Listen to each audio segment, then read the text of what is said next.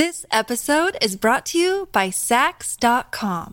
At Sax.com, it's easy to find your new vibe. Dive into the Western trend with gold cowboy boots from Stott, or go full 90s throwback with platforms from Prada. You can shop for everything on your agenda, whether it's a breezy Zimmerman dress for a garden party or a bright Chloe blazer for brunch. Find inspiration for your new vibe every day at Sax.com.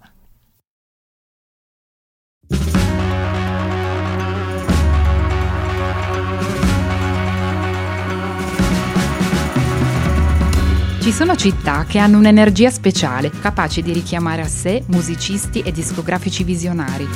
Da questa attrazione sono nati dei dischi rock che vanno dritti al cuore. Sono Elena Messana, ho una passione viscerale per la musica e da sempre mi piace scavare nel passato dei miei artisti preferiti e perdermi nelle loro avventure. Così ho cominciato a farmi strane domande, del tipo: è vero che London Calling parla della fine del mondo? Come mai Redemption Song è l'inno dei Rasta? Cosa ci facevano gli U2 nel carcere di Dublino? Perché Milano piaceva tanto ai Depeche Mode? Ma cosa ci trovavano i musicisti nel muro di Berlino?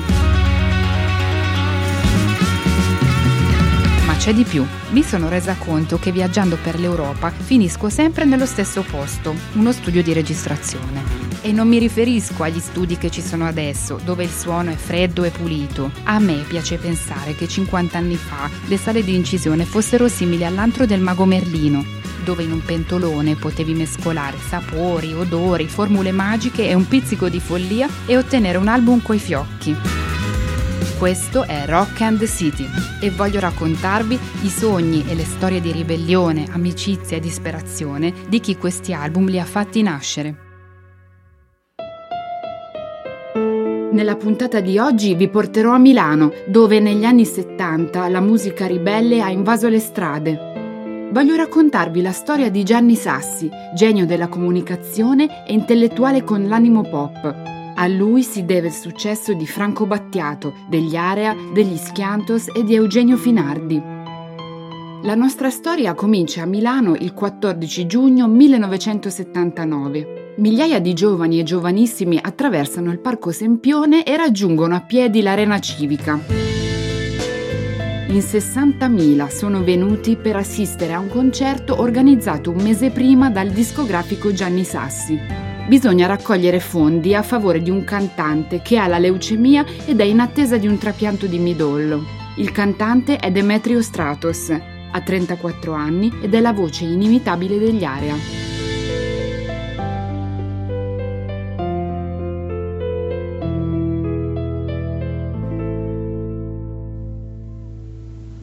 Questo concerto era stato organizzato nella speranza di poter aiutare Demetrio nella sua malattia. Tutti sapete che non è stato possibile? Io credo di non essere né retorico né banale se chiedo a tutti quanti, prima che parte il primo gruppo, di fare quello che purtroppo è un ultimo, ma mi piacerebbe che fosse gigantesco, applauso per Demetrio Stratos.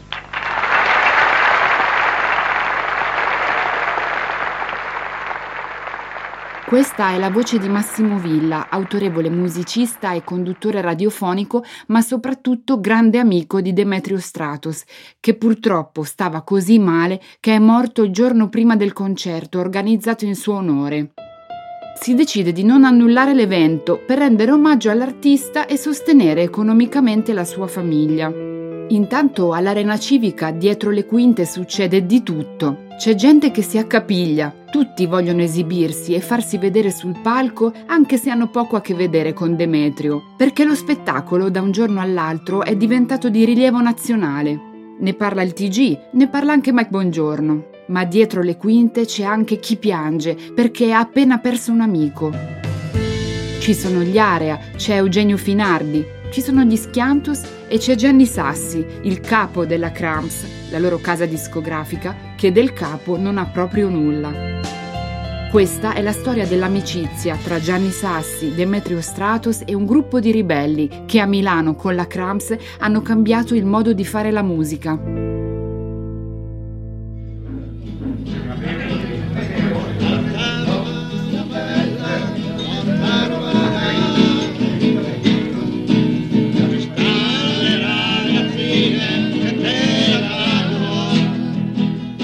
Porta Romana Bella è una canzone della Mala che parla del carcere di San Vittore.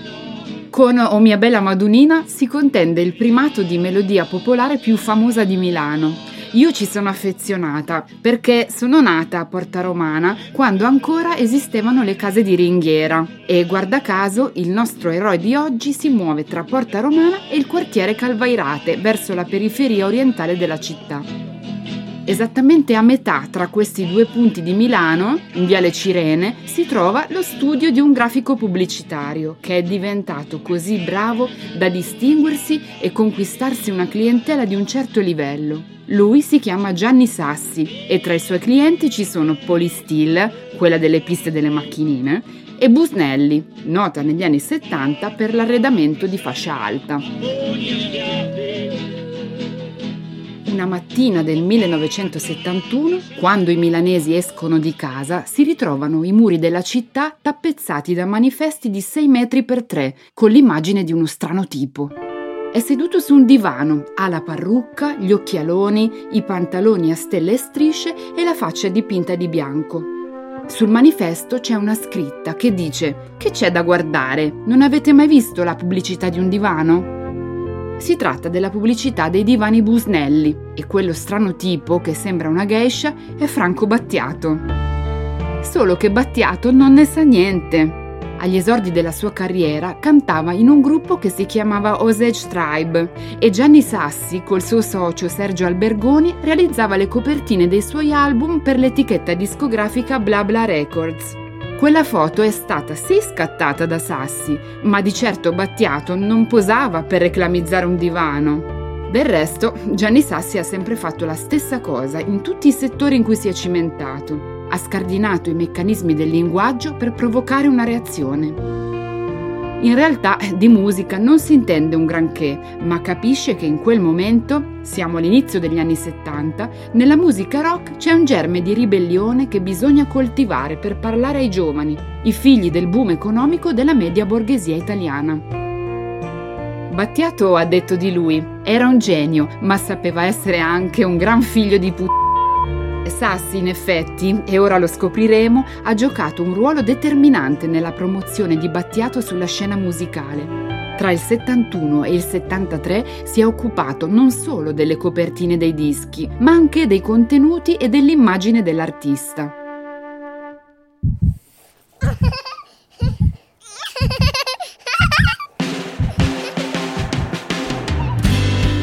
Primo album a cui lavorano insieme si chiama Fetus. Esce nel 1972 per la Blabla Records e fa subito scalpore. In copertina c'è un feto collocato sopra una carta da macellaio.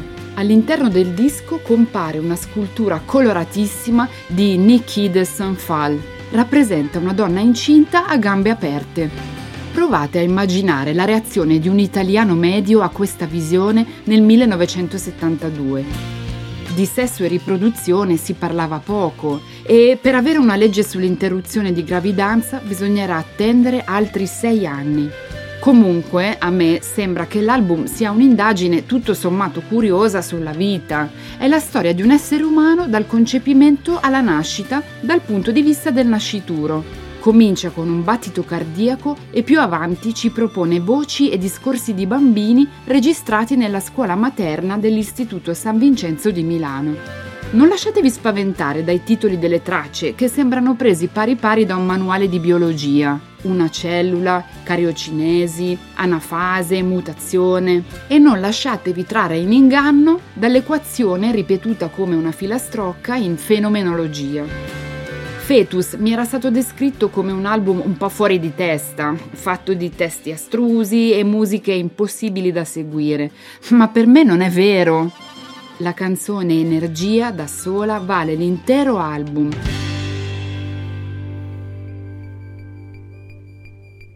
Battiato usa il sintetizzatore con un effetto godibile e lo affianca a chitarre e cori che mi ricordano Lucio Battisti di quegli stessi anni. Che diavoleria era questo sintetizzatore chiamato VCS3 che Battiato si era comperato a Londra e che ha usato molto in quegli anni? Diciamo subito che si trattava di una strumentazione portatile non troppo ingombrante e dal costo abbordabile, che permetteva di generare suoni inesistenti in natura. Battiato è stato uno dei primi musicisti a possedere un VCS3 e a usarlo, prima ancora dei Pink Floyd e degli Who e insieme a Brian Eno. A proposito, l'ha adoperato anche Lucio Battisti nel 74 in Anima Latina. Tenete bene a mente questo strumento perché lo ritroveremo più volte nel corso della puntata. Nelle esibizioni dal vivo di quegli anni il sintetizzatore era il grande protagonista della scena, come ha ricordato lui stesso. Era tutto improvvisato così come veniva, in maniera selvaggia, brutale. Tenevo il VCS fisso sui 10.000 Hz, c'era sempre questo suono lancinante. E poi gli altri mi venivano dietro facendo rumori e cose così. Usavamo anche lastre di metallo e oggetti vari, sempre tutto a volume altissimo, assordante. Anche le luci erano violente, con queste strobo accecanti sempre in movimento che non capivi nemmeno come facevi a muoverti. Insomma, era, era, un casino assoluto, totale. Poi tenevamo questa enorme croce sul palco che a un certo punto io prendevo e spaccavo davanti al pubblico. Era un po' una provocazione blasfema, un po' un messaggio del genere eh, liberatevi dalle vostre ossessioni, no? E il pubblico naturalmente impazziva. E quando dico che impazziva, intendo che impazziva sul serio. Mille, duemila persone in un locale che a un certo punto davano di matto e cominciavano a sfasciare tutto, poltrone, arredamento, pezzi di palco, e altre mille persone fuori che non erano riuscite a entrare e che premevano per farlo. Così alla fine il casino si trasferiva anche all'aperto.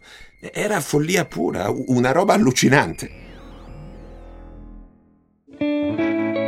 Di certo Battiato non aveva il look pacato da filosofo che conosciamo noi. Nei primi anni 70 si presentava come un punk, più che un punk, uno sfigato.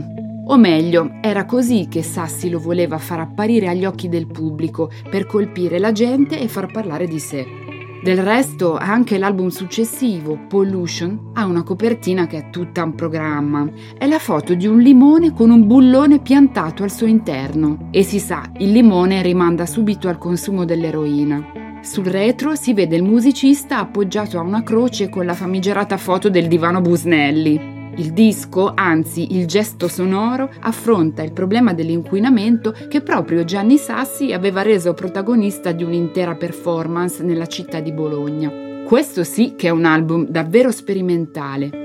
Non ci sono canzoni, bensì montaggi. Ad esempio, in Ti sei mai chiesto quale funzione hai? C'è la sovrapposizione di un valzer di Strauss con voci di persone in festa e un brano recitato da Battiato stesso. Poi, su un sottofondo di Chopin, ci sono canti tibetani, dialoghi di commedia all'italiana non comprensibili e canzone napoletana. Gente che parla e non dice niente, è l'impossibilità di comunicare. In una campagna di promozione estrema fatta ad arte da Gianni Sassi si definisce il musicista un anticristo, indecente e volgare. Segue una proposta shock. E se lo uccidessimo? A un certo punto a Battiato viene la depressione. Va bene essere anticonvenzionale, ma non ce la fa più a essere rappresentato come un mostro della musica leggera. Così nel 73 chiude la collaborazione con Sassi che nel frattempo aveva appena dato origine a una nuova creatura, la Cramps Records. Se osservate le copertine di Fetus e di Pollution, nei crediti potete leggere musiche Franco Battiato, testi Frankenstein. Cosa significa? Eh, dietro a questo pseudonimo si celano Gianni Sassi e il suo socio Sergio Albergoni. Erano entrambi appassionati del film horror degli anni 30 Frankenstein forse perché quel mostro, fatto di mille pezzi di altri uomini, incuteva timore e tenerezza allo stesso tempo. Questo marchio di fabbrica andrà lontano, sarà sempre presente nei progetti della Cramps Records, tanto che il faccione di Frankenstein è parte integrante del logo dell'etichetta discografica. Più che una casa discografica, la Cramps voleva essere una factory, un collettivo, un po' alla maniera di Andy Warhol. Si proponeva di valorizzare gli artisti rock e progressive all'avanguardia che non trovavano spazio nei circuiti tradizionali, senza alcun vincolo di risultati e di ritorno economico. Il faccione di Frankenstein e il nome Cramps non sono di per sé accomodanti, tutt'altro. C'è qualcosa di disturbante in questo logo. Ma Cramps, l'ho scoperto da poco, non ha nulla a che vedere con i crampi. È l'acronimo di Company Records Advertising Management Publishing Service. Tra i fondatori, oltre a Sassi e Albergoni, ci sono Tony Tasinato, produttore e editore musicale, e Franco Mamone, uno dei più importanti promoter degli anni 70, quello che nel 1980 porterà Bob Marley a San Siro, come abbiamo visto nella prima puntata di Rock and City. Tutti questi esperti sono in grado di curare l'attività degli artisti a 360 gradi. Fin da subito la Cramps ha un'identità molto riconoscibile per via della grafica e qui c'è evidentemente lo zampino di Gianni Sassi. Per il titolo e la lista delle tracce si usa sempre il carattere Remington Typewriter, quello della macchina da scrivere, che adesso è tornato di moda nelle grafiche delle serie TV. Il tecnico del suono è definito meccanico del suono e le copertine hanno tutte quel piglio provocatorio che abbiamo già incontrato nei primi lavori di Battiato. Insomma, i dischi della Cramps non sono oggetti qualunque, hanno un'aura speciale. Qualcuno ha detto che hanno anche un odore speciale. Le avventure dei musicisti della Cramps cominciavano tutte dallo stesso posto, il Lucky Bar. Oggi questa parte della storia potrebbe farci sorridere. Gianni Sassi aveva un ufficio in via Leopardi, ma il suo vero quartier generale, quello dove nascevano le idee tra un cocktail e un altro, era un bar tra viale Umbria e via Tito Livio, con un disco pub al piano inferiore dedicato, manco a farlo apposta, a Frankenstein. Ce ne parla Monica Palla, che è stata il braccio destro di Gianni Sassi dal 1968 al 1993. Il Lucky Bar era all'angolo tra Viale Umbria e Via Tito Livio. Era la seconda casa di Gianni Sassi, anzi il secondo ufficio. Credo che in 25 anni non abbia saltato una sera per andare lì a prendere un aperitivo e spesso anche cenare. C'era un tavolo a lui riservato che il meraviglioso barman Carlo Bozzoni lasciava sempre per lui e per i suoi ospiti. Il Lucky Bar era, come si diceva allora, un American bar, ma Bozzoni con due fornellini da campeggio campeggio riusciva a mettere insieme delle cene meravigliose. C'erano persone di vari livelli culturali e, e sociali. Sotto c'era anche una piccola discoteca che avevamo rinominato Frankenstein, ma noi non la frequentavamo, la lasciavamo agli ospiti di Carlo. Erano serate veramente speciali. Lì sono nati i migliori progetti di Gianni Sassi tra aperitivi leggendari e meravigliose cene. Questa zona di Milano è una sorta di spazio neutro tra il centro e la periferia della città. Sassi, da quando è arrivato da Varese, ha sempre vissuto qui. Lo chiamavano quello di Piazzale Martini. Pare che non gli piacesse viaggiare, non si spostava mai da Milano e adorava il quartiere Calvairate. Oggi anche quest'area della città è interessata da un processo di rigenerazione, ma negli anni 70-80 questa era una zona molto difficile, come ci spiega il professor Giovanni Semi che insegna sociologia urbana all'Università di Torino. Prima di tutto, qui, negli anni 20 del Novecento, c'era la cosiddetta cittadella nonaria, c'è tutte le strutture collegate ai mercati generali, l'ortomercato, il mercato del pesce, il macello, con il mattatoio e la borsa delle carni e la splendida palazzina Liberty, dove i commercianti facevano le contrattazioni. Il tutto era servito dalla stazione di Porta Vittoria. Alle spalle di Piazzale Martini c'era anche il deposito di tram, le case dei tranvieri, tante fabbriche. Una zona di mondo operaio elevata, diremmo. L'aristocrazia operaia, si diceva una volta. Molte di queste strutture a un certo punto hanno perso la loro funzione, sono state abbandonate e andate in rovina. È successo al macello comunale e anche alla Palazzina Liberty, che a un certo punto è stata occupata dal collettivo di Dario Fo e Franca Rame e trasformata in uno spazio teatrale aperto a tutti e tutte. Ora la palazzina restaurata è nuovamente in abbandono, mentre il macello comunale è stato di recente oggetto di un piano di riqualificazione per realizzare abitazioni innovative a prezzo, dicono, calmierato.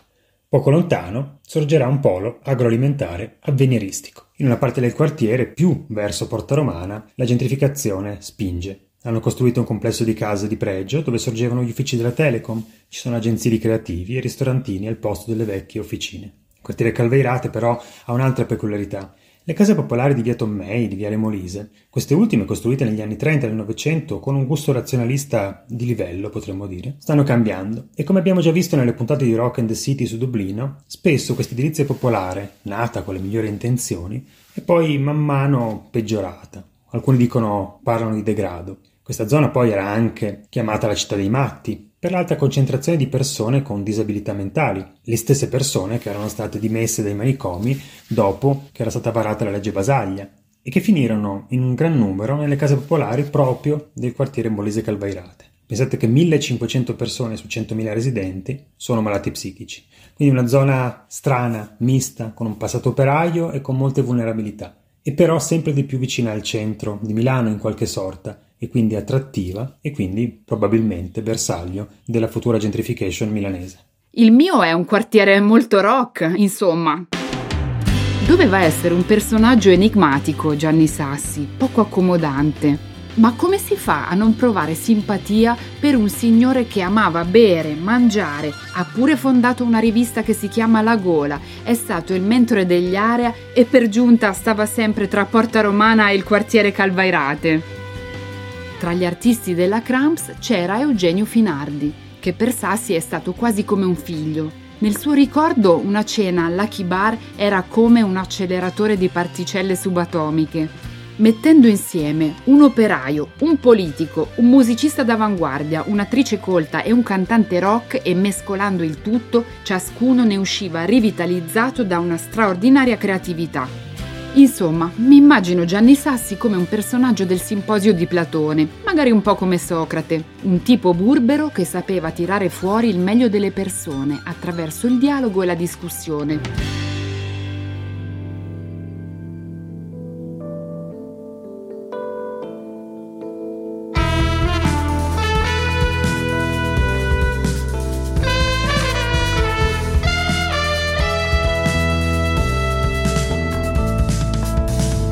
Album della Cramps è stato Arbeit macht frei degli Area.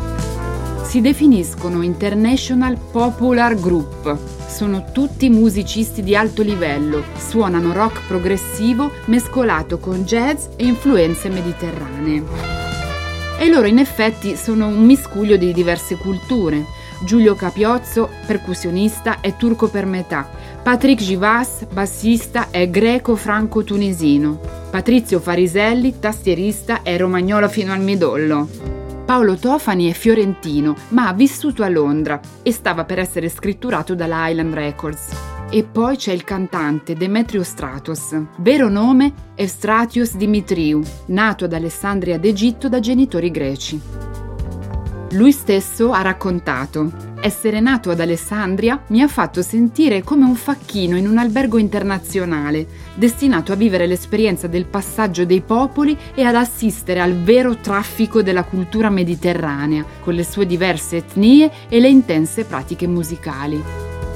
Appartenendo a una famiglia di religione greco-ortodossa, Demetrio ha modo di ascoltare durante l'infanzia i canti religiosi bizantini, così come la musica araba tradizionale e poi i primi accordi del rock and roll, sonorità che lo influenzeranno per tutta la vita. Rispetto ai compagni, Demetrio è un omone, ha i capelli ricci e lo sguardo buono. Parla un italiano colto con uno strano accento. Sembra uscito da un film di Pasolini sull'antica Grecia e quando canta raggiunge delle frequenze altissime. È capace di emettere due o tre suoni diversi contemporaneamente. Questa tecnica di sdoppiamento si chiama diplofonia. Insomma, è una creatura venuta da un altro pianeta, con qualcosa di irrazionale, ma con i piedi ben piantati per terra. Massimo Villa ha detto di lui Demetrio sembrava cantare solitario alla luna e alle stelle, come un navigante dei deserti del tempo fuori dal tempo. Gli area esistevano già da un po'. Alcuni di loro suonavano il beat nei locali da ballo, che alla fine degli anni 60 di certo non mancavano a Milano. ma dopo due giorni nello stesso posto si facevano mandare via perché non ne potevano più di fare quel genere di musica. In realtà è stato Gianni Sassi, tramite Franco Mamone, a plasmarli, stimolarli e a scrivere i testi dei loro brani sotto l'egida della Cramps.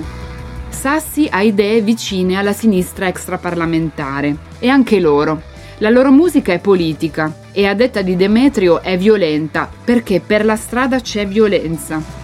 Del resto in Italia fino a quel momento c'erano stati gli urlatori e il beat, ma non c'era il rock. Il rock non aveva mai messo radici, scimmiottava la protesta, ma fino ad allora non aveva mai incontrato la politica. Il gruppo ha pubblicato con la Cramps degli anni 70 quattro album in studio e due dal vivo. Quello più orecchiabile, se così si può dire, è Crack del 1975, ma quello di cui voglio parlarvi è il primo sconvolgente disco degli Area, Arbeit macht frei del 1973. Il titolo non è solo il motto dei nazisti presente sulla cancellata di Auschwitz. È una critica alla società occidentale. Il lavoro rende veramente liberi?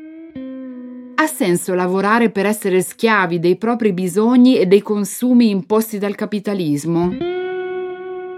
La copertina, a cura di Gianni Sassi, mostra una scultura angosciante di Edoardo Sivelli, dei burattini di legno senza testa con un lucchetto al petto e una chiave in mano. Viene subito da pensare che i burattini senza cervello stanno per liberarsi e chissà poi cosa succederà.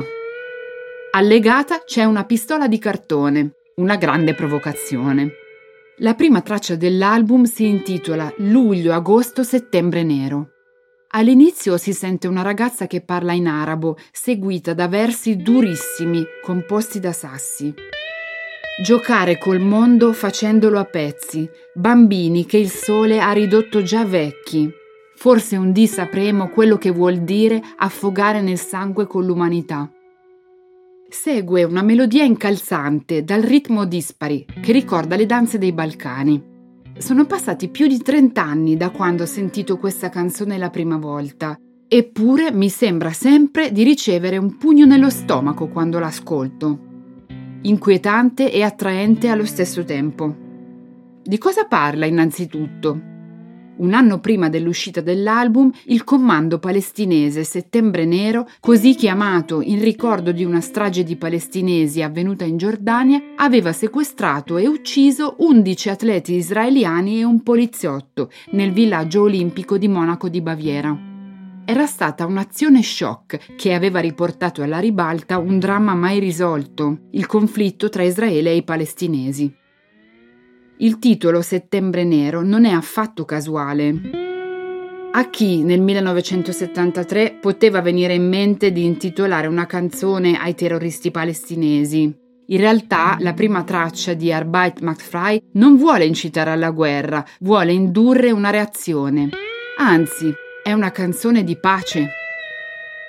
La ragazza dice Amore mio, lascia la rabbia, lascia il dolore, lascia le armi, voglio che canti e che il tuo canto sia per la pace.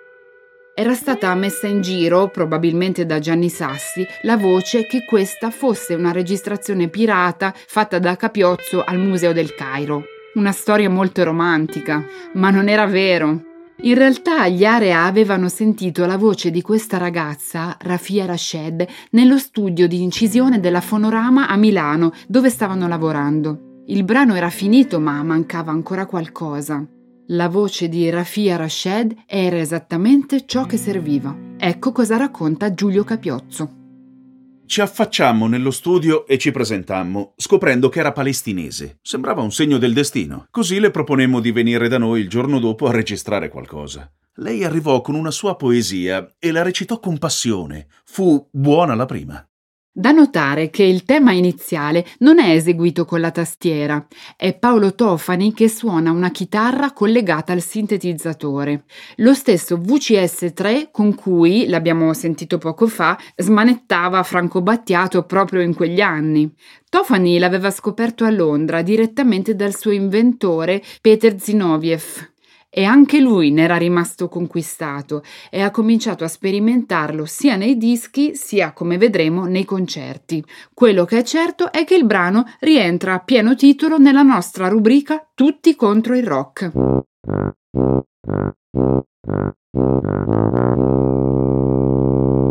La musica di luglio, agosto, settembre nero è accattivante, piace al punto che la mettono nei jukebox, ma la parola nero non si deve vedere. I vinili 7 pollici riportano nell'etichetta solo luglio, agosto, settembre. Nero non c'è più, è cancellato. In realtà la censura si è spinta ben oltre questo dettaglio, perché gli Area, che erano veramente un gruppo internazionale amatissimo all'estero, sono stati tagliati fuori dal circuito discografico anglo-americano. Non è gradita la forte componente medio orientale, non sono graditi la falce, il martello e la kefia con cui gli Area si fanno fotografare. La seconda traccia, Arbeit macht frei, merita un racconto a parte per via degli effetti sonori. È arrivato il momento della rubrica Cose che suonano.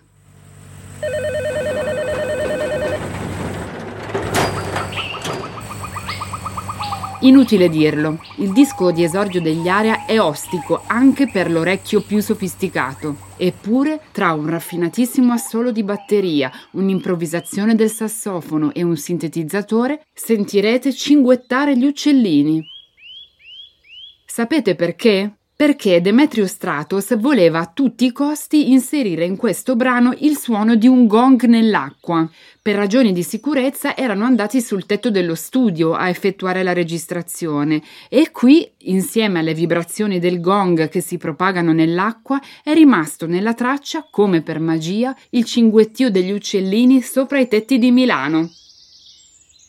L'ultimo brano dell'album è L'abbattimento dello Zeppelin, ho cercato in tutti i modi di giustificare gli Area. Perché ce l'avevano coi Led Zeppelin? Ma no, non c'è niente da fare. Gli Area se la prendono proprio con i Led Zeppelin, non come band in sé, ma come simbolo dello show business. E il dirigibile crolla sotto i colpi del sintetizzatore e di Demetrio Stratus che sembra indemoniato e usa la voce come uno strumento.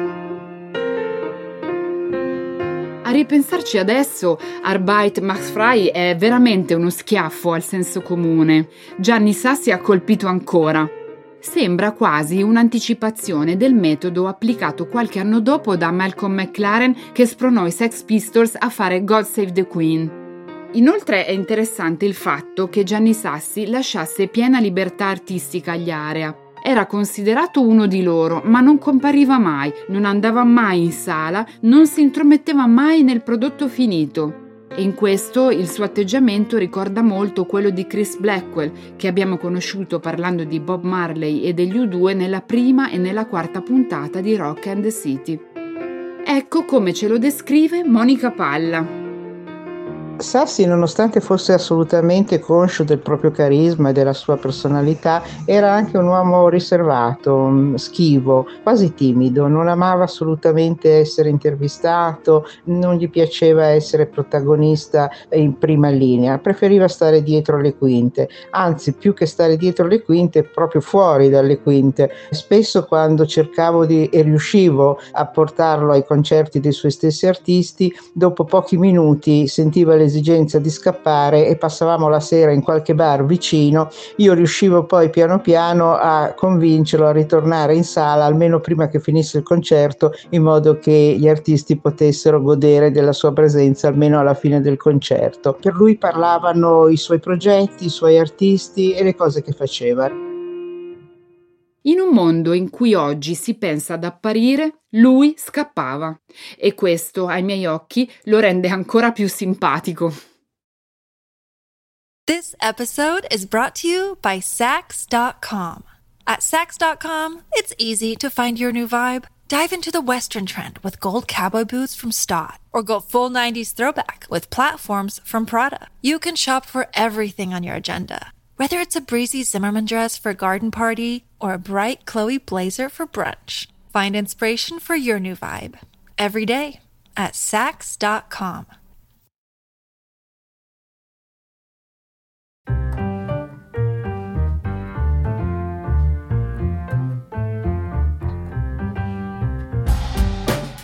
Gli Area sono musicisti giovani, preparatissimi e in più sostengono le cause degli operai, degli studenti, degli oppressi.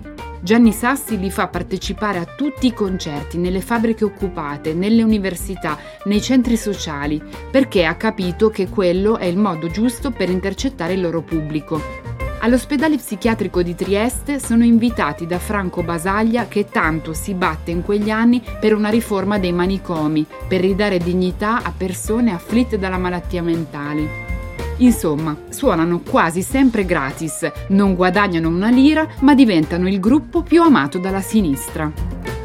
Abbiamo detto che la Cramps era un collettivo. Spesso i musicisti si scambiavano idee e persone. Per esempio, nell'album Diesel di Eugenio Finardi hanno suonato Patrizio Fariselli e Ares Tavolazzi degli Area, oltre a Walter Calloni e Lucio Fabri della PFM. Paolo Tofani degli Area ha prodotto gli album degli Schiantos, Monotono e Chinotto. E soprattutto, alla Cramps non si vedeva mai una lira. Come ha ben raccontato Monica Palla, la nostra forza era fare dischi a perdere. L'etichetta discografica non ha mai puntato al successo commerciale, era sempre in perdita. I ricavi eventuali poi venivano reinvestiti in progetti dall'altissimo valore culturale, ma ai limiti dell'invendibile. Avrete intuito che spesso impegno politico e vita da bohemia vanno di pari passo. Il bassista Patrick Givas, in una trasmissione che Sky Art dedicò a quest'album, disse Quando penso ad Arbeit macht frei, Penso a 14-15 ore a suonare in una cascina ad Abbiate Grasso. È stato un periodo una pizza in tre quando c'era. Non c'era sempre, ma quasi sempre c'era. L'acqua che si gelava. La mattina per lavarsi bisognava fare molto in fretta perché l'acqua si gelava immediatamente. Eravamo in una camerata con dei letti separati, tipo una camerata da militare. Suonavamo dalle 8 del mattino, perché faceva freddo e ci si svegliava presto, fino a mezzanotte più o meno, senza interruzioni, a parte per mangiare la famosa pizza in tre. E poi andavamo su e fino alle 2 o alle 3 ognuno studiava sul suo letto e suonava sul suo letto. E gli area sono sempre il fiore all'occhiello dei raduni internazionali e nazionali. Per calarci nell'atmosfera giusta, chiamerò in aiuto la nostra amica Super, ci racconti una storia? I vestiti nuovi dell'imperatore. C'era una volta un imperatore vanitoso che pensava solo alla cura del suo aspetto esteriore e in particolare del suo abbigliamento. Un giorno due imbroglioni giunti in città sparsero la voce di essere tessitori e di avere a disposizione un nuovo e formidabile tessuto, sottile, leggero e meraviglioso, con una particolarità era invisibile agli stolti e agli indegni. I cortigiani invitati dal re non riuscivano a vederlo, ma per non essere giudicati male, riferirono all'imperatore lodando la magnificenza del tessuto. L'imperatore, convinto, si fece preparare dagli imbroglioni un abito. Quando gli venne consegnato, però, l'imperatore si rese conto di non essere neppure lui in grado di vedere alcunché. Temendo di essere uno stolto, anche lui decise di fingere e di mostrarsi estasiato per il lavoro dei tessitori. Il re sfilò senza vestiti per le vie della città, di fronte a una folla di cittadini che lo applaudivano e lodavano a gran voce l'eleganza del sovrano, ma anche loro non vedevano l'abito e facevano finta di niente. Solo un bambino, sgranando gli occhi, gridò con innocenza: Ma il re è nudo! Ciò nonostante, il sovrano continuò imperterrito a sfilare, come se nulla fosse successo. Perché ci siamo messi ad ascoltare una fiaba di Andersen? Perché a partire dal 1970 circola una rivista di controcultura giovanile che si chiama Renudo. Come nel celebre racconto, l'idea è che i giovani siano la voce dell'innocenza e che stia a loro denunciare i comportamenti ottusi degli adulti che non hanno il coraggio di staccarsi dal conformismo.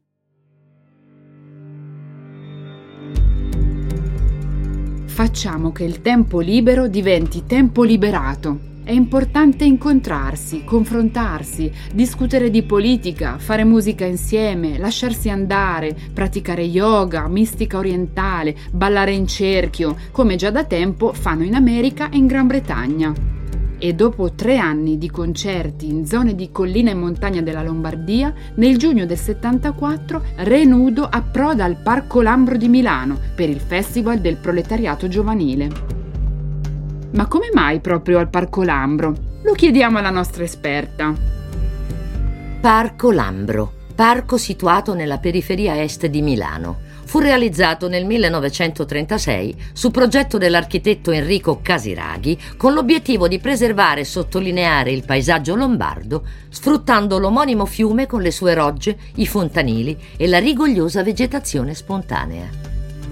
Il progettista modellò l'area attraverso particolari scorci prospettici, creò tre colline artificiali e due laghetti, oggi prosciugati e conservati come avvallamenti nel terreno, e disegnò un sistema di viali lunghi circa 4.000 metri. Distrutto in gran parte durante la Seconda Guerra Mondiale, gli alberi furono tagliati per ricavarne legna da ardere, è stato ricreato nel corso degli anni 50 e 60 con l'acquisizione di nuovi terreni e la posa di nuovi alberi. All'interno del parco esistono aree agricole a foraggio che conservano la caratteristica delle coltivazioni a marcita, antico metodo di coltura inventato dai monaci cistercensi. A partire dagli anni 60 si registra un altissimo tasso di inquinamento delle acque dovuto allo sversamento di sostanze illecite nel fiume Lambro. Il parco è famigerato per la schiuma bianca, il cattivo odore, qualche topo. Negli anni 70 è molto trascurato e considerato poco sicuro. Quindi, perché il Parco Lambro? Perché la zona è vastissima, non recintata, le acque sono biologicamente morte ed essendo già in pessime condizioni può accogliere qualche migliaio di persone senza subire ulteriori danni. Almeno, così si pensa.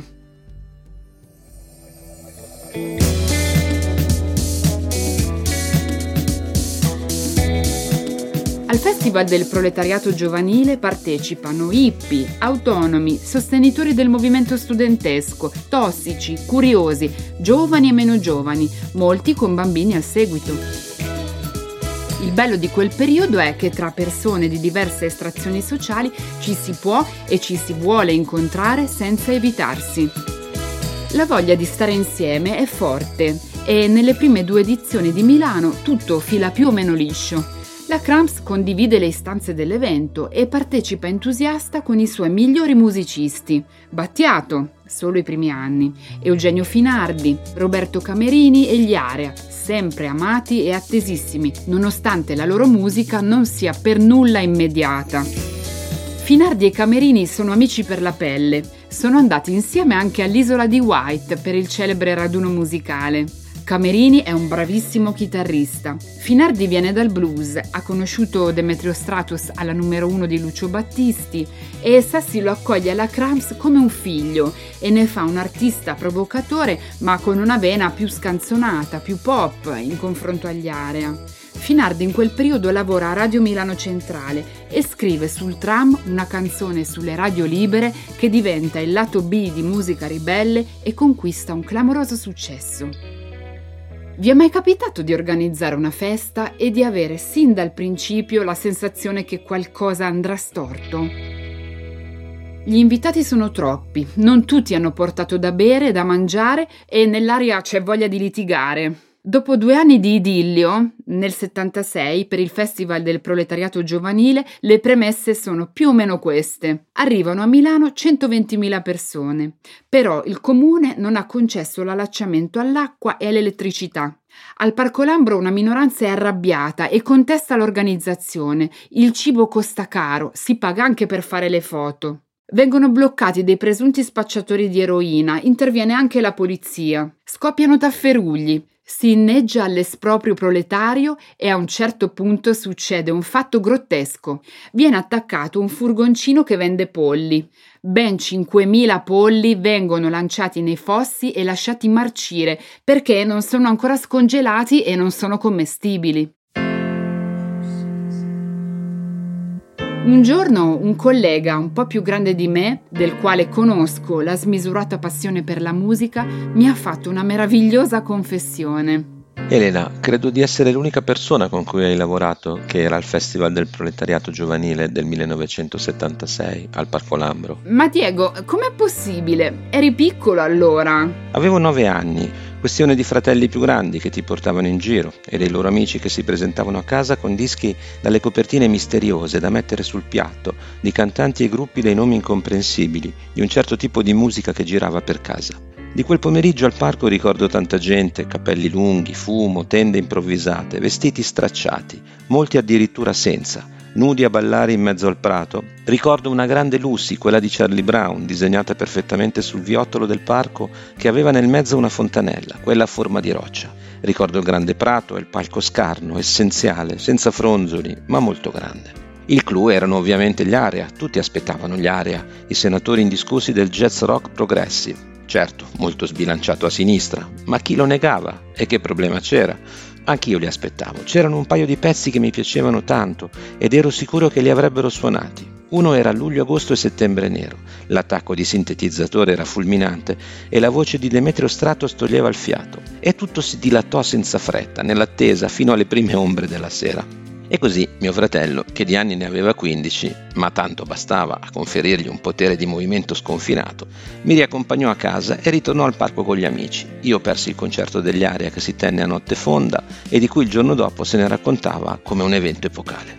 Non esistono molti documenti, si sa di certo che chiusero con l'internazionale. Andai ad un paio dei loro concerti negli anni a seguire, ma quanto mi sarebbe piaciuto sentire quella voce che mi inquietava terribilmente che introducendo luglio, agosto e settembre nero cantava in palestinese d'amore e di guerra. Fu l'ultimo festival di quel tipo, ci fu qualche disordine, polemiche e tutto finì. Ritornai al parco qualche giorno dopo, anche il disegno di Lucy sbiadì in fretta. Ci sono rimasti vinili da far girare ancora sul piatto, ancora come quasi 50 anni fa. Forse l'età dell'innocenza è finita proprio in quel parco nel giugno del 1976 e il festival non verrà più ripetuto. Eppure gli Area in chiusura dell'evento fanno un esperimento straordinario per coinvolgere fisicamente il pubblico. Ce lo racconta Patrizio Fariselli. Era un periodo in cui si indagavano il concetto di caos e quanto gli stava dietro. Insomma, come area avevamo organizzato dei concerti su queste tematiche, stimolati da una lettura di fantascienza che ci consigliò Walter Marchetti un libro bellissimo che si chiamava Agente del Caos. Tra le varie cose che abbiamo fatto, questo Caos parte seconda era quello che abbiamo portato in giro per più tempo e consisteva semplicemente nel srotolare due cavi elettrici scoperti dal sintetizzatore di Paolo Tofani fino in mezzo alla gente. Cosa succedeva? Il sintetizzatore emetteva una sequenza di suoni semi-casuale con un'ampiezza limitata e quando una persona toccava i due cavi, chiudeva un circuito, la resistenza del proprio corpo interagiva con la macchina per cui il suono cominciava a salire. Più aumentava la resistenza, quindi più persone si toccavano, questa era l'idea di Paolo Tofani, stupenda, più la macchina alzava la frequenza del proprio lavoro, il suono cominciava a salire, diventava sempre più eh, parossistico. Lì il Parco Lambro 76 fu la prima volta che lo facemmo, sperimentammo questa cosa. Io mi calai in mezzo alla gente e cercai di farli toccare perché eh, non è facile vedere un ceffo che ti porge un cavo scoperto da un, da un palco elettrificato e toccarlo bisogna essere deficienti. Allora quindi eh, ecco perché sono andato io deficiente in primis a, a, toccarlo e a portarlo. Fu la prima, la prima sperimentazione, poi l'abbiamo fatto, siamo migliorati nel tempo. Lì eh, non riuscii a fare molto perché la gente cominciò a toccare me più che il cavo, per cui rimasi un po' bloccato dalla, dalla gente, ma poi col tempo, finando, diventavo una specie di ratto in mezzo al pubblico, li prendevo, li, li univo e e così il sintetizzatore poteva sviluppare la sua idea di caos. Meglia! Forza! Bellissimo! A proposito di coinvolgimento fisico, a Milano in quel periodo il pubblico partecipa attivamente agli spettacoli e come se partecipa e ogni tanto le reazioni sono decisamente forti. Dal Parco Lambro ci spostiamo al Teatro Lirico, dalle parti del Duomo e dell'Università Statale. Il 2 dicembre del 1977 va in scena uno spettacolo di John Cage dal titolo Empty Words. La Cramps Records, nella persona di Gianni Sassi, ha organizzato questo evento perché gli piace la produzione d'avanguardia di Cage, che collabora tra l'altro anche con Demetrio Stratos. Spera così di dare uno scossone all'ambiente culturale milanese, attirando al lirico i più giovani. Non escludiamo che Sassi abbia giocato volutamente col nome di Cage. Di sicuro in molti conoscono John Cale, che suona con Lou Reed nei Velvet Underground, e magari comprano il biglietto sperando di assistere a un concerto rock. Nulla di più sbagliato. Cage è un personaggio stralunato e simpaticissimo. Nel 59 partecipa persino a Lascia o raddoppia come esperto di funghi. Ma è avanguardia pura e in una conferenza stampa lo ha detto chiaro e tondo. Non si tratta di uno spettacolo musicale, durerà due ore e mezza, si potrà entrare e uscire quando si vuole. Il teatro è gremito di gente e quando Cage, solo sul palco, seduto a una scrivania illuminata da una lampadina, comincia a snocciolare mezze parole e suoni in libertà, il pubblico lo contesta, fischia, grida, insulta.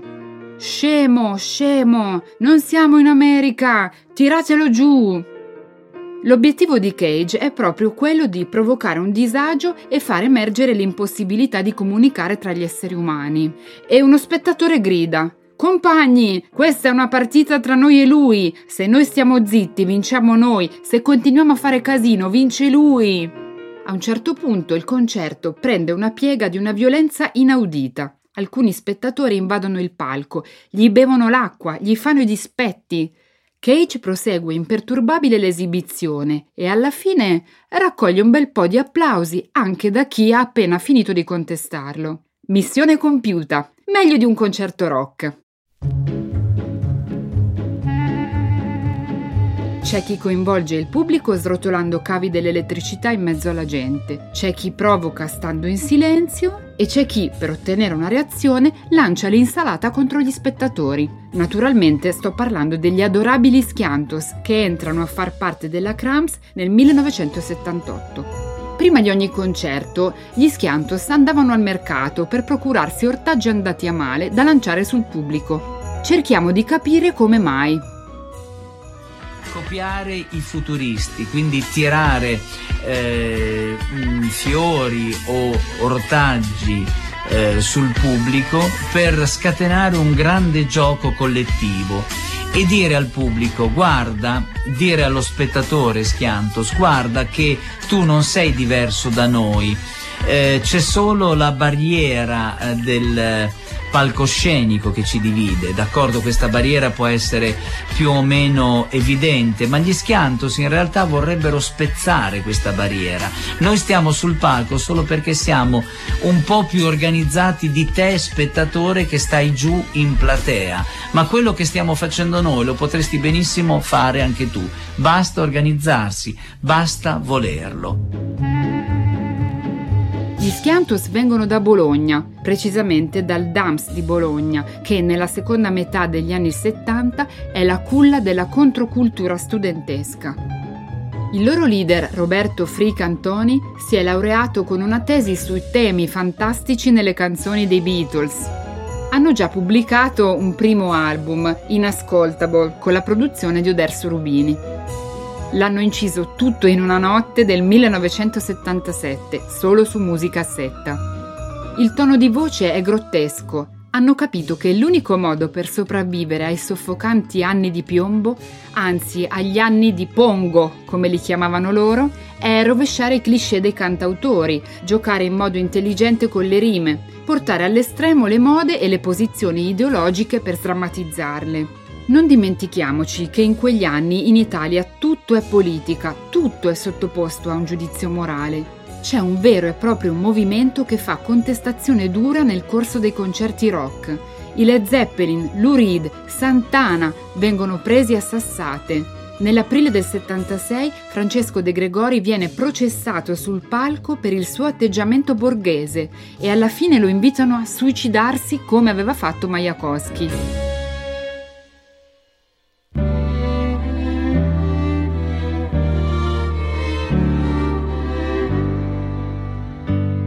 Schianto si incontrano Gianni Sassi durante un concerto alla Palazzina Liberty di Milano nel 78 è amore a prima vista. resteranno con la Cramps sentendosi parte di questo meraviglioso mucchio selvaggio di artisti fino al 1979, pubblicando due album deliziosi, Monotono e Chinotto, prodotti da Paolo Tofani. Monotono riprende i cliché del punk rock. In Eptadone gli Schiantos prendono in giro le canzoni lampo dei Ramones. In Pesto Duro fanno una cover assurda di Satisfaction dei Rolling Stones. In Largo all'avanguardia dichiarano la loro poetica al loro pubblico di merda.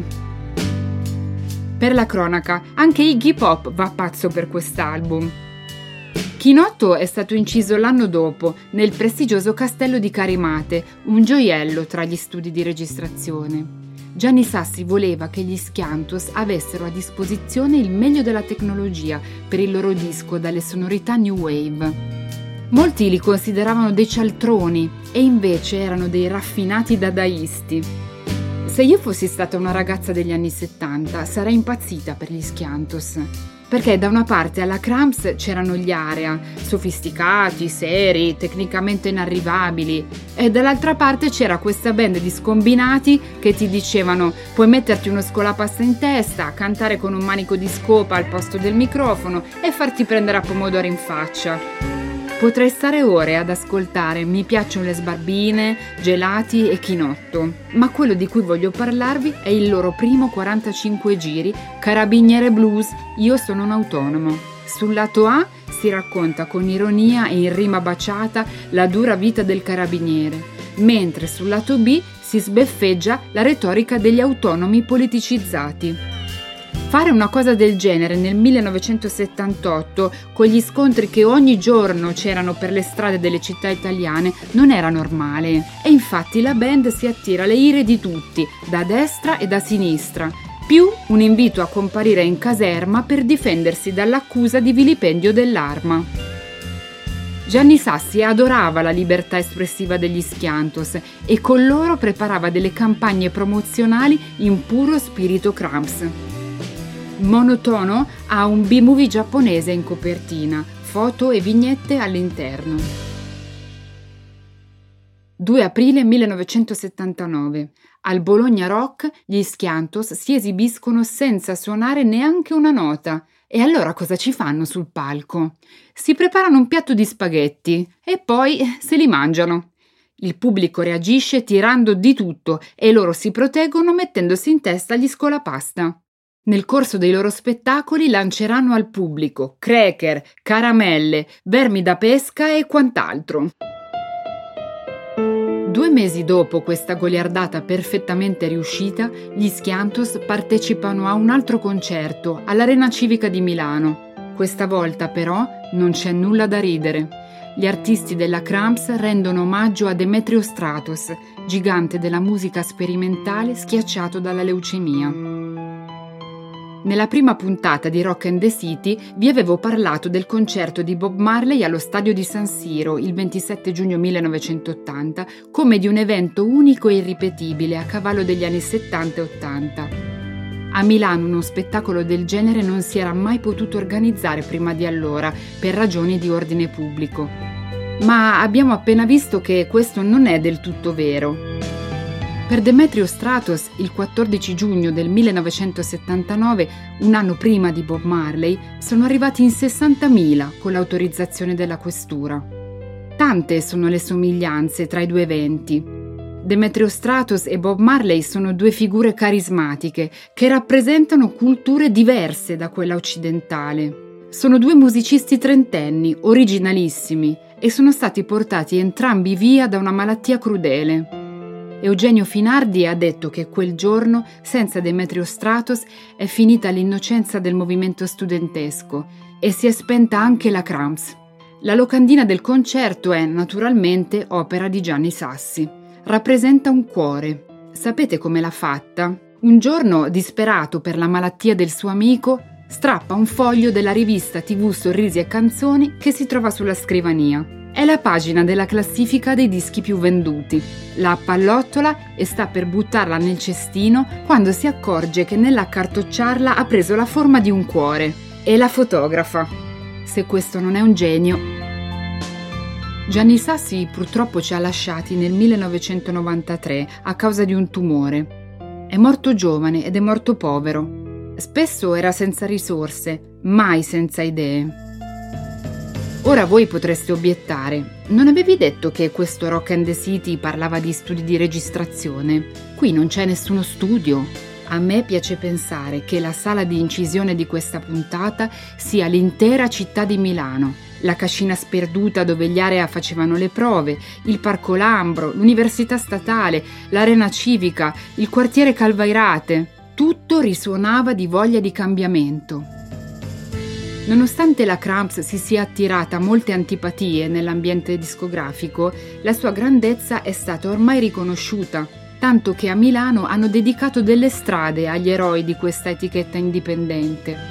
E così oggi via Demetrio Stratos e la passeggiata Gianni Sassi si incrociano all'ombra dell'esclusivo quartiere City Life. Anche se personalmente penso proprio che loro avrebbero preferito incontrarsi dalle parti del Lucky Bar.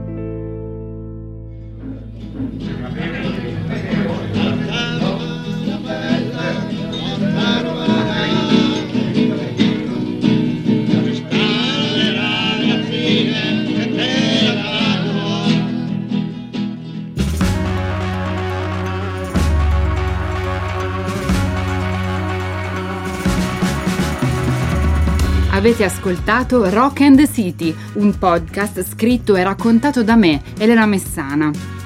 Ringrazio per i loro interventi il professor Giovanni Semi, Monica Palla e Diego Barone. La dichiarazione di Massimo Villa è tratta dal servizio del telegiornale RAI di Antonio Di Bella del 14 giugno 1979 sul concerto per Demetrio Stratos. Le testimonianze di Roberto Fricantoni provengono da Storyville, Rai Radio 3 del 2008. La voce di Franco Battiato è di Francesco Rizzi, quella di Giulio Capiozzo è di Diego Baldoin, quella di Patrick Givas è di Francesco May. La mia guida turistica intergalattica è Monica Pariante. La mia voce è stata registrata negli studi di CAD, compagnia attori doppiatori, e il fonico è Simone Pavan. Fabrizio Rossi ha dato il suo supporto morale. La produzione è di Gabriele Beretta. La playlist di Rock and the City con i brani di tutte le puntate è disponibile su Spotify.